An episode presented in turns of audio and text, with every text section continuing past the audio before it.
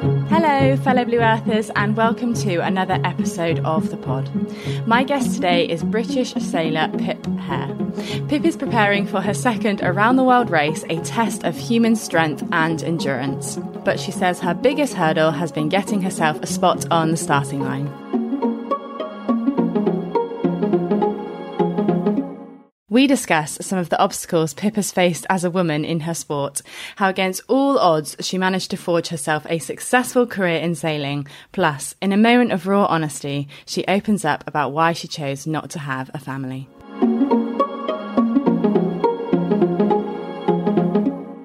Hi, Pip. It's lovely to have you on the pod today. Thank you for inviting me. So, tell us about your most recent adventure. I got back from my last race uh, about two weeks ago now, and that was the Vendée Arctique race, which started in Les Sables which is the home of the Vendée Globe. Um, so that is in the Vendée region of France. And the race was supposed to be up to the Arctic Circle. We were supposed to be going up around the top of Iceland, entering into the Arctic Circle and then coming home again.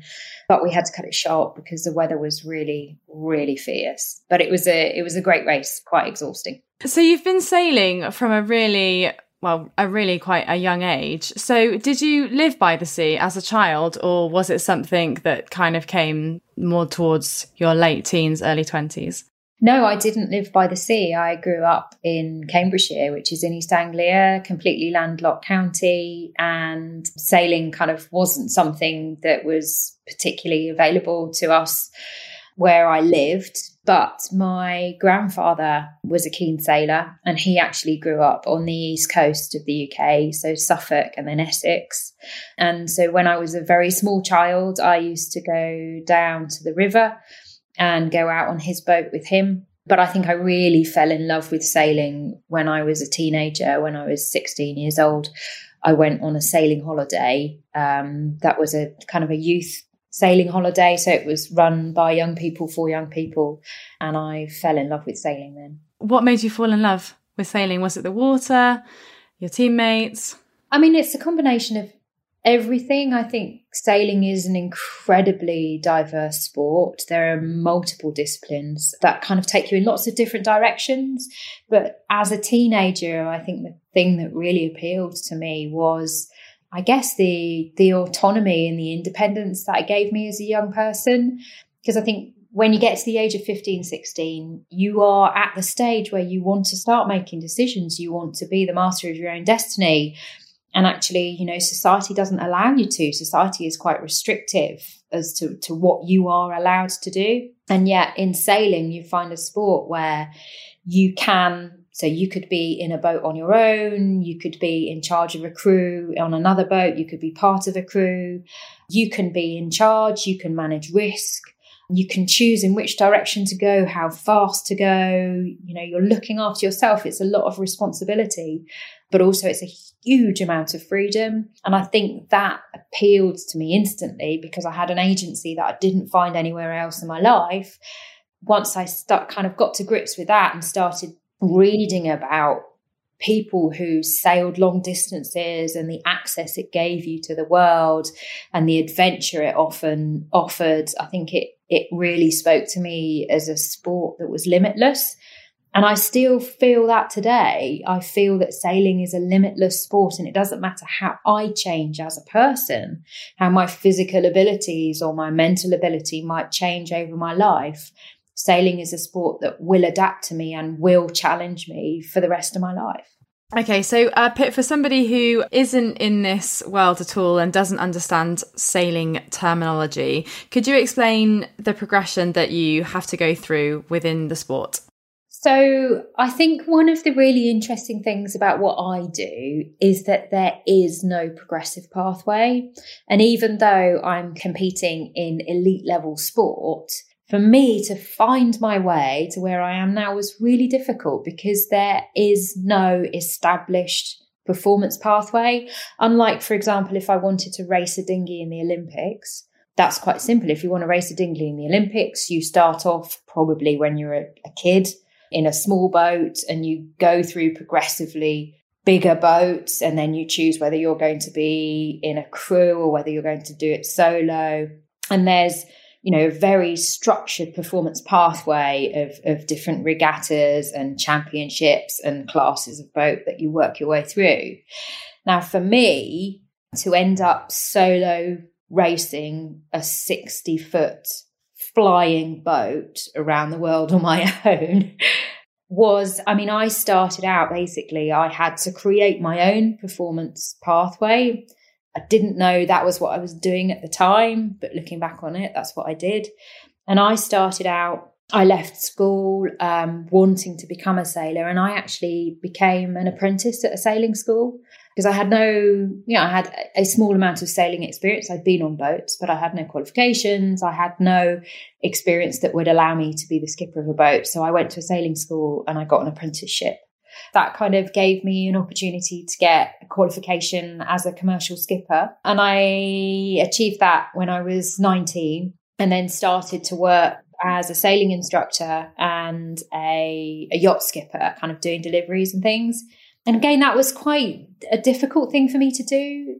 I mean, one of the things that I think I particularly want to change about sailing is the gender balance um, in sailing as a sport. So when I started out as a 19 year old girl, so I was probably one of the youngest people in the UK to be a professional skipper at the time.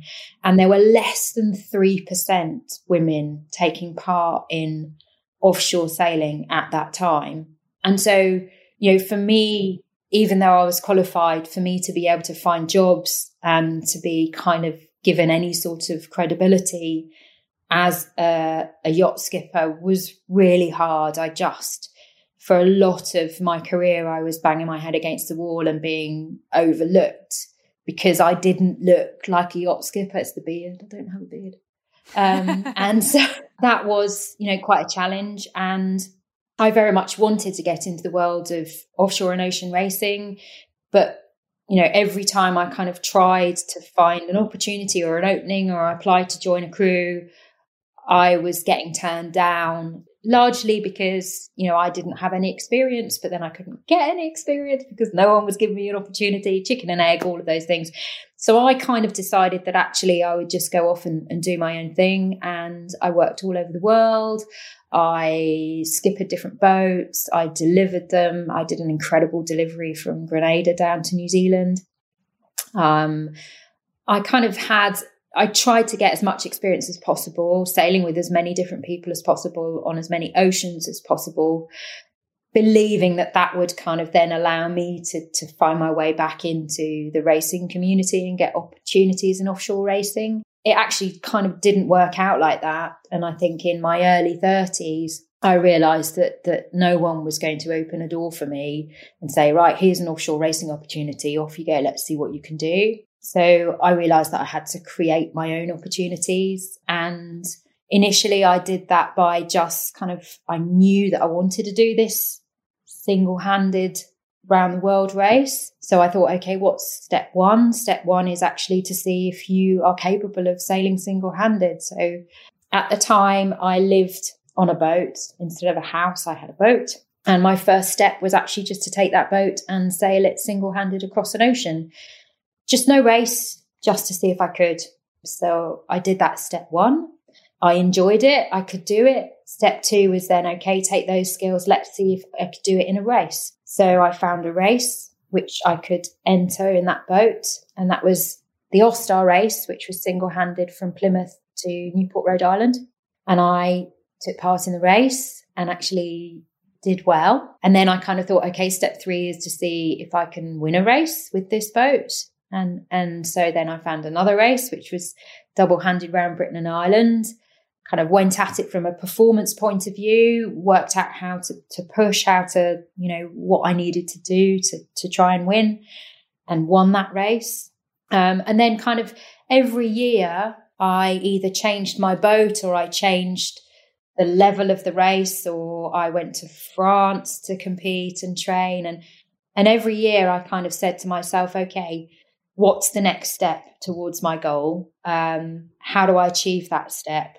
do I want to achieve that step? And at the end of every year, I kind of had a reflection. Do I think I still have more to give? Do I still want to do this? And if the answer was yes, I kind of took the next jump. And, and like that, it took me 12 years to work through different classes of boats. And in 2019, I kind of made the final jump to the Vendée Globe race.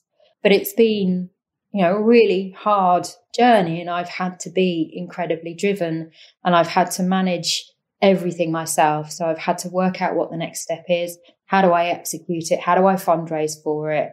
How do I physically do it? All of that has has kind of had to be a very internal drive. It's so refreshing to hear you um, talk about the honesty required at each stage of the journey because athletes who do these extreme things sometimes lose sight of why they're doing it and can become disillusioned in the process. What kind of energy do you feel like you need to cultivate every morning to just be like, okay, I've said yes to the next stage we're this many weeks away, we're this many months away, we're this many years away from the end goal.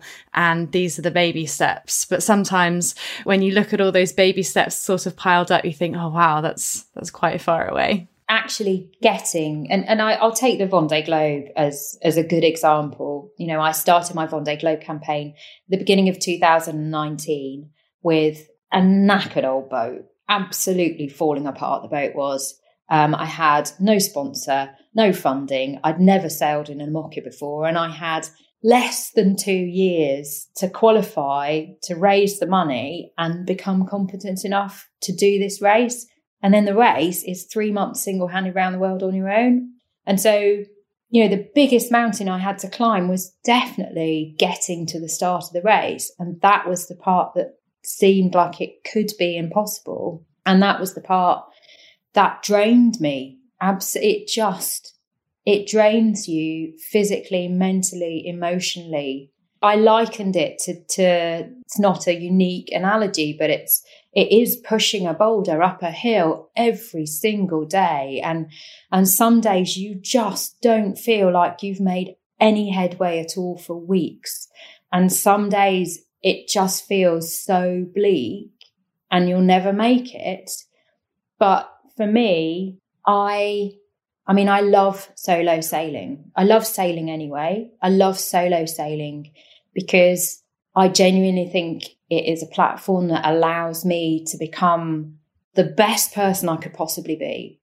When I'm solo sailing, I step up to challenges. I behave in a way that is so positive and so, I guess, so strong I really can't replicate that behavior on the land because I think on the land we get given so many opportunities not to go head on at a problem and not to find the solution ourselves. And I love the freedom of having to find solutions myself when I'm on the water. And I love to push myself hard and I'm constantly just curious to know if I could do better, if I could push harder, if I can you know, make things go in the right direction, compete against that person. And so that feeling, but also that that that desire to have the opportunity to race against the best people in the world, that was such a strong burning desire inside me that it kept me going every day. But I also really believed that it was possible. And so I think in the times and, and and I guess once I'd got to that start line and I was into the race itself, you do have the same sort of feeling in the race because the race is three months and and you it, it's three months of relentless performance and you you just get rinsed. You get to points where it is just freezing cold. You know, in the Southern Ocean, when you get a storm come through, it snows um, and it's freezing cold and, and you haven't slept. You, know, you will have only slept for an hour in the last 24 and things keep breaking. And, you know, you just kind of think, when is this going to end? When is it going to end? But I always believed that I would finish the race. I always believed I would get to the start of the race and I also the the kind of the good feelings, the euphoria of it, the the incredible adrenaline through sailing a boat like that. That's what keeps me going because I know that that feeling completely outweighs the bad times, and that's what I'm driving towards all the time to that feeling. Can you talk to us about kind of the compounding skill or the embodied knowledge that you've acquired over the decades that you've been doing this that helped you cope in the race? I think the interesting thing about a race like the Vendée Globe is that it is it is a holistic challenge of a human being, and there is no other endurance sporting event like it. You know, physically, it is demanding. My sails weigh about 100 kilos each. By the end of my last race, I, I'd lost quite a lot of weight. So I weighed, I think I weighed 67 kilos when I got off the boat. And I'm manhandling 100 kilo sails on sleep deprivation. We average about four hours sleep in a 24 hour period for three months. So the endurance fitness that you need, you need good muscle mass, but your muscle mass disappears quite quickly because you cannot help losing weight during the race. It just happens. But you need a, a good endurance fitness. So I do a lot of cardiovascular fitness and and a huge amount of weight training as well. That ability, like endurance running, that ability to just drop down a gear and grind it out step after step after step.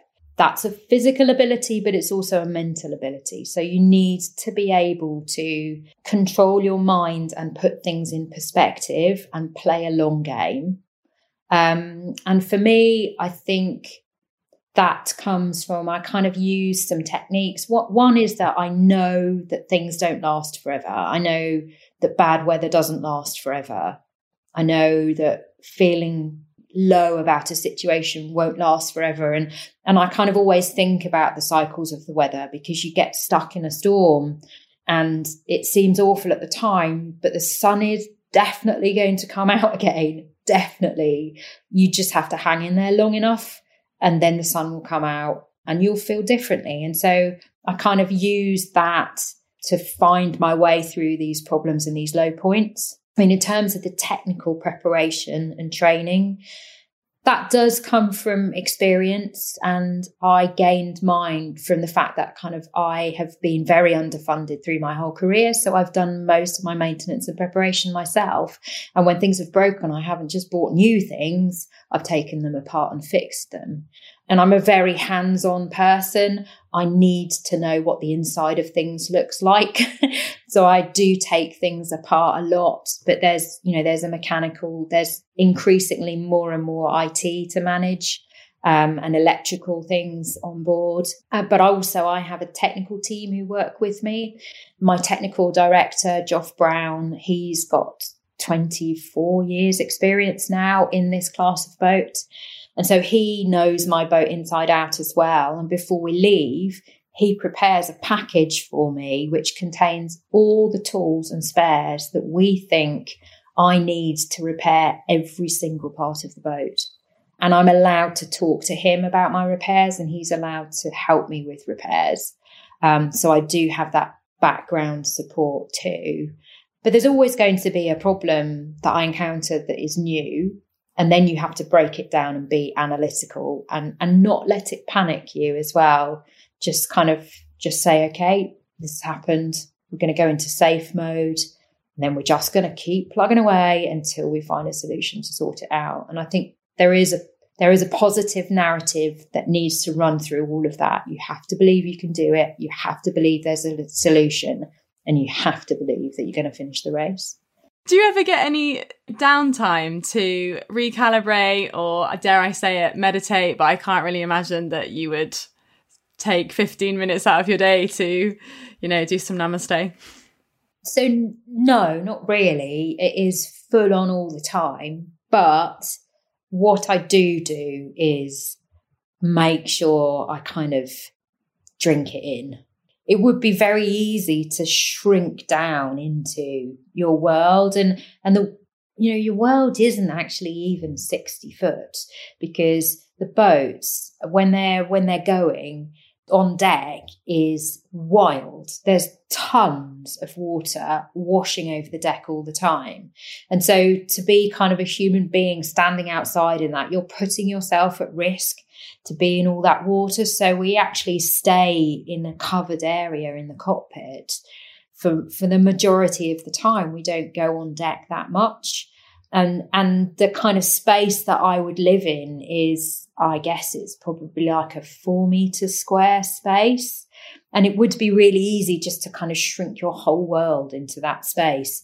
But actually, I really make sure every day that I do just kind of engage with the world around me, go out on the deck, look at what's going on. And I do, I kind of got this I call it the zoom out um, technique. And I, you know, when I'm struggling or or when I just need a bit of a pick me up, I kind of just imagine. I kind of almost pull myself out of the boat and imagine looking down at the boat myself in the middle of an ocean, thousands of miles from anyone or anything, in a high performance race boat on my own. You know, it is exquisite and it's unbelievable. It's just unbelievable. And and actually that just really kind of keeps me in the moment and it reminds me that I have worked my whole life to get there and I chose to be there and just kind of celebrate I guess what I've achieved and what other people have helped me achieve as well.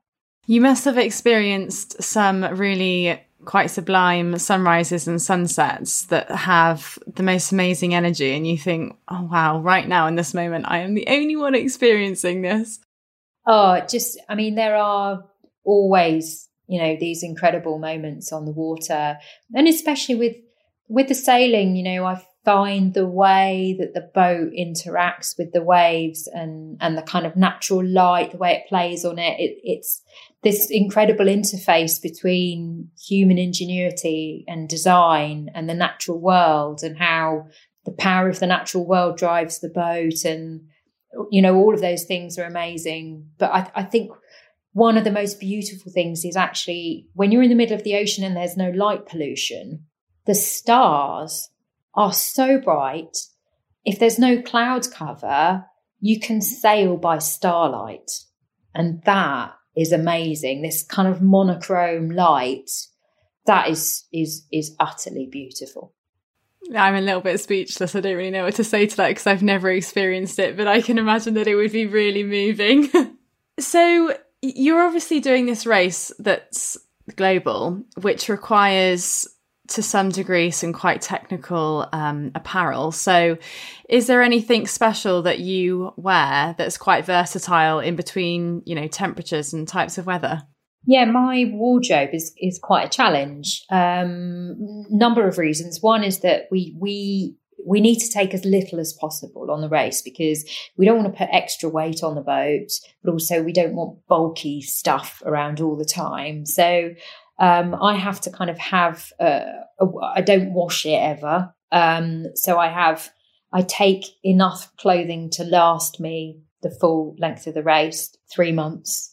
Um, but that is as little clothing as possible. So on average, I change my clothes about every two weeks. Bit minging. Um, and, um, and I, so I wear, um, uh, merino wool base layer um, and then a mid various mid layers, which will normally be um, a kind of um, synthetic down type because I can't take real down because if it gets wet, that's it. Um, and then um, I wear um, a breathable, waterproof fabric um, uh, or foul weather gear over the top of that which has rubber neck and, and wrist seals so the water can't get in at all. Um, and then in, in the, because of course we go from, you know, the Southern Ocean to the tropics and the equator. So in the sun, it's um, kind of UV protection t-shirts um, and uh, and a lot of sunscreen. Are there moments where you just think actually I'm going to take a year's break and pause and do something else? Or do you think that you will continue to do this for at least another one or two decades? You know, I do reflect quite often. You know, I could, I check in with myself quite often just to make sure that I am carrying on in the direction I want to. And I'm never going to be afraid or ashamed to say, no, that's it. Either I've reached as much as I can do here or I'm actually not enjoying this anymore. So I think that's quite important. I have in kind of my career, I have had a couple of years out, but they weren't because I didn't want to do it. They were just because I was finding it too hard. I was finding, you know, the fact that I had to do everything on my own and I had to make all of these progressive steps alone. I I was finding that too difficult and too challenging. And so I thought I would do something else for a while and maybe I had got as far as I could. But but actually what happened then was I just after a couple of years out, I felt like I hadn't given it everything. I felt like I needed to go back and see if I could make it happen. And and I kind of always go into these big challenges. And, and that's something about me is I always need a big challenge. I need something to focus on and drive towards. I want to achieve more. I'm always going to want to achieve more. And who knows what direction that will that will take, but there always will be a next step, definitely. You don't have to answer my uh, next question if you feel like it's too personal, but because you've obviously been spending so much time doing this, I'm going to make the assumption that you do not have a long term partner or a family. Was it a conscious decision not to go down that pathway because you felt that the pull to the ocean was too great and that actually it was more of your calling in life than having a family? So I don't mind art answering that question. And actually, yeah, I think it's a question that probably people want to ask me a lot, but don't. I guess I'm asking it just because I feel that so many female athletes get written out of their own narrative by default of who they are biologically. they are childbearers and they struggle to ever re enter the space again.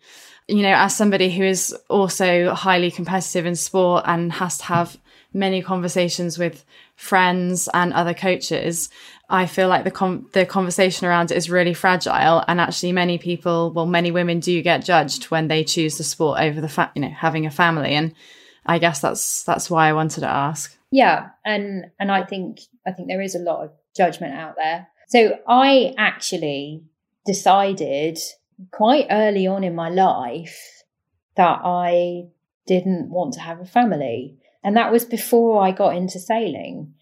And I think, and my mum says that she remembers me telling her as a teenager that I didn't want to have children.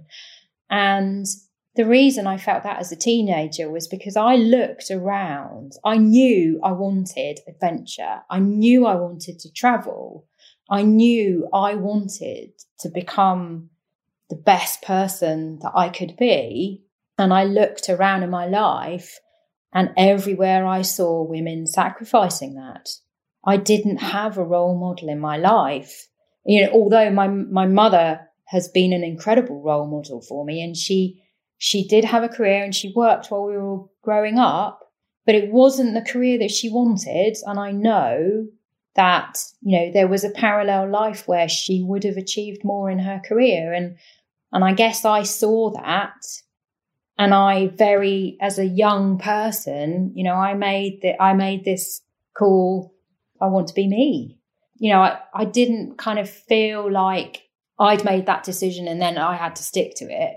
You know, I always said through my whole life, if I feel differently about this, you know, I'm, I am the master of my own destiny. If I feel differently about this, then I will change it. But as it happens, you know, I ended up with a, a career in sailing. Um, I've been very happy throughout my career. I've never felt like I missed out by not having children because I am surrounded by amazing children who I love very much and a part of my life. I mean, in terms of having uh, a long term relationship, it's, it's something I would have loved, but just hasn't been on offer to me because you can't, you know, it's a, it's a difficult thing and I think there are now some incredible role models in the sailing world who are showing there is a different opportunity. So there's a sailor called Sam Davies who competes in the same class as me in the Vendée Globe. Her husband also competes in the Vendée Globe and they have a little boy. And while he was very little, they took it in turns to race and look after him while the other one was racing. And then more recently, Clarisse, um, who I competed against in the last Vendée, she is um, having a baby in October. And her partner is also an offshore ocean racing sailor, and they're kind of they're going to do the same thing. And so now we are seeing some female role models emerge who are showing that it is possible to do my sport and to manage having a family as well. And I think that's just so brilliant for any women anywhere to see that, that strength from both parties, you know, within those partnerships. But, you know, my career has been my choice and, and I don't regret a single decision that I've made. That's that's that's a really comprehensive reply. I hope many female athletes who are sat on the fence or undecided um, can listen to your words and help make a decision that's right for them. Um, so Pip, on the pod, um, I'm asking uh, everyone kind of what their blue thread is, um, the thing that ties you to uh, the movement. And would you like to share yours, or can you share yours? Well, I mean, it is, I guess, for me, my place of sanctuary, my solace is the ocean. No matter how I'm feeling, any contact with the water makes me feel better. You know, I think um, I'm lucky enough to live by the sea. I, I, swim regularly. When I run, it's down by the beach. Obviously, I, I sail. It just is is my sanctuary. I don't think it's possible for me to kind of carry negative emotions uh, for long when I'm on the ocean. And I guess that kind of is the thread that goes through everything I do because it all refers back to, you know, if I need, if I need my recovery time, it's always by the water, in the water, on the water. My performance is out there. My happy place is out there. It's, you know, every, every place I've pretty much ever traveled or lived, I got there by sailing there. I make my friends through sailing communities you know, it is just the ocean is more a part of me than the land is. And it's definitely where I'm happiest. Do you think that um, the sailing industry is is sustainable? Um, no, it's not. No. What is? I think we all have some really big changes to make in every aspect of what we do. I understand that I'm as much a part of the problem as everyone else. We love and admire and respect the kind of high performance aspect of what we do. But the boats that we build are made from carbon using resin. You know, there, there are aspects of it that, that are just not sustainable. But on the other hand, the boat I race is going to be doing its third uh, race around the world. The one I raced last time has done five races around the world. And so I think, you know, as a community of sailors, I think we are all fairly well engaged with how important it is to change some of the practices in our sport. Um, and we're really good at things like, for example, alternative power generation because we've been doing it for years. Um, so I generate power on my boat using solar panels, hydro generators. Cruising sailors use wind generators a lot. We are actively making changes and looking at some of the materials that we use in boat building and in sail making and how can we make those more sustainable um, or environmentally friendly but you know in general we're at we're we're at the start of a journey and there's a lot of work to do and a lot of decisions to be made. And I think across high performance sport, there are a lot of difficult decisions to be made because, you know, we are all excited and committed to the high performance element of what we do. But at some stage, there needs to be a balance put in place around the sustainability of that. And, and that's, that's phenomenally hard, really hard decisions to make, I think. Why is the performance element less sustainable than maybe a grassroots or participation level? It's because in something like uh, IMOCA, you know, one of the exciting things about it is that um, we're constantly pushing engineering boundaries as well as human performance boundaries. And actually, you're constantly looking for boats that will go faster. Um, so you're changing the design over time. You know, for example, a boat from uh, the boat I raced in the last Vendée Globe was a 2020 design. It was the second oldest boat in the race. And I was able to race it and I had a good race, you know, relative to the other boats of a similar generation. I had a good race. But I could never win that race in that boat. If you want to win that race, then you need a newer boat, a newer generation boat, and the designs are changing all the time. And so that means obviously building a new boat or adapting an older boat to be more high performance. And so then you kind of, you, you know, you're starting to get into a situation where the equipment, because the boats aren't one design, the equipment is as important to performance as the human being is. And then that's where it becomes less sustainable because if you have to build a new boat to win, then that that is a problem.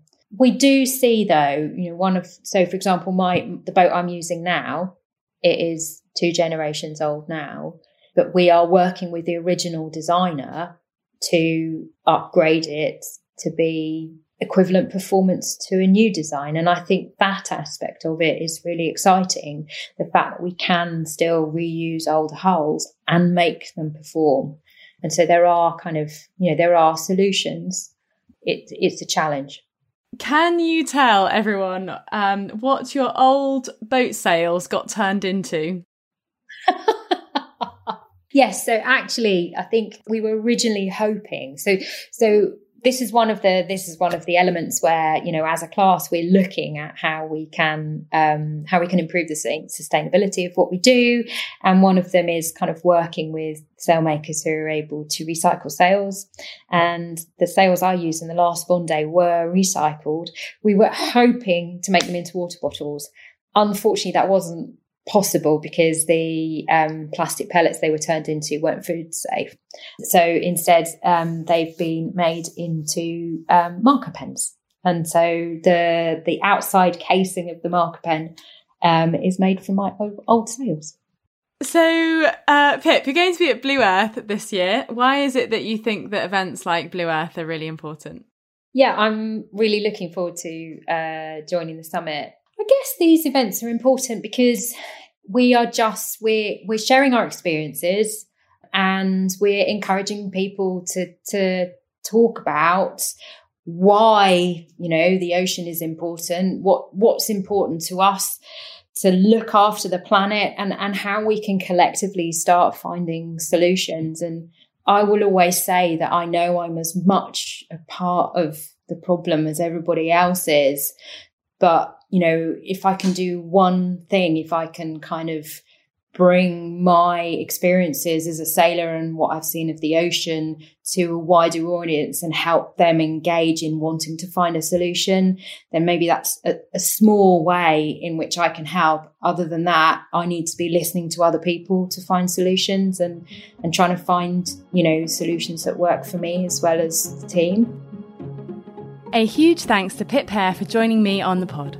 You'll be able to catch Pip at the Blue Earth Summit this October.